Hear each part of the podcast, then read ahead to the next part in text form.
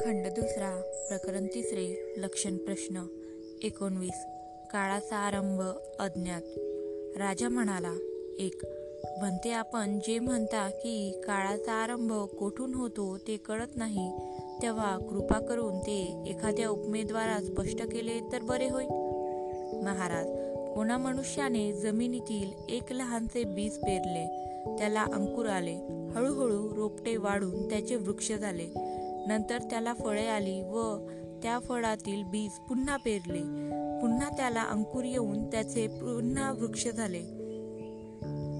पुन्हा त्याला फळे आली. महाराज आता तुम्हीच सांगा की या गुंतागुंतीचा शेवट होऊ शकेल काय?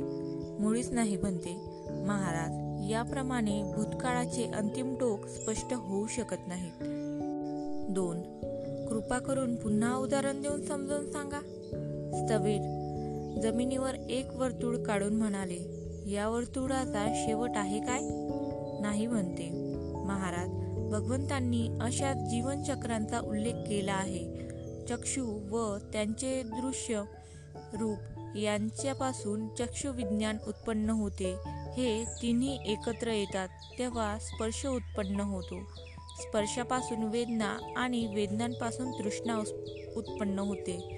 याच पाहण्याच्या तृष्णेपासून पुन्हा चक्षु चक्षु उत्पन्न होतात. आता या चक्राचा अंत आहे काय? जे चक्षुपासून घडते ते श्रोत्र कान नाक जीभ शरीर व मनाबद्दल लागू आहे. याप्रमाणे हे महाराज भूतकाळाचा अंतिम टोक स्पष्ट होऊ शकत नाही. बनते तुम्ही अगदी बरोबर समजावून सांगितले. खंड दुसरा प्रकरण तिसरे एकोणवीस. काळाचा आरंभ अज्ञात. समाप्त.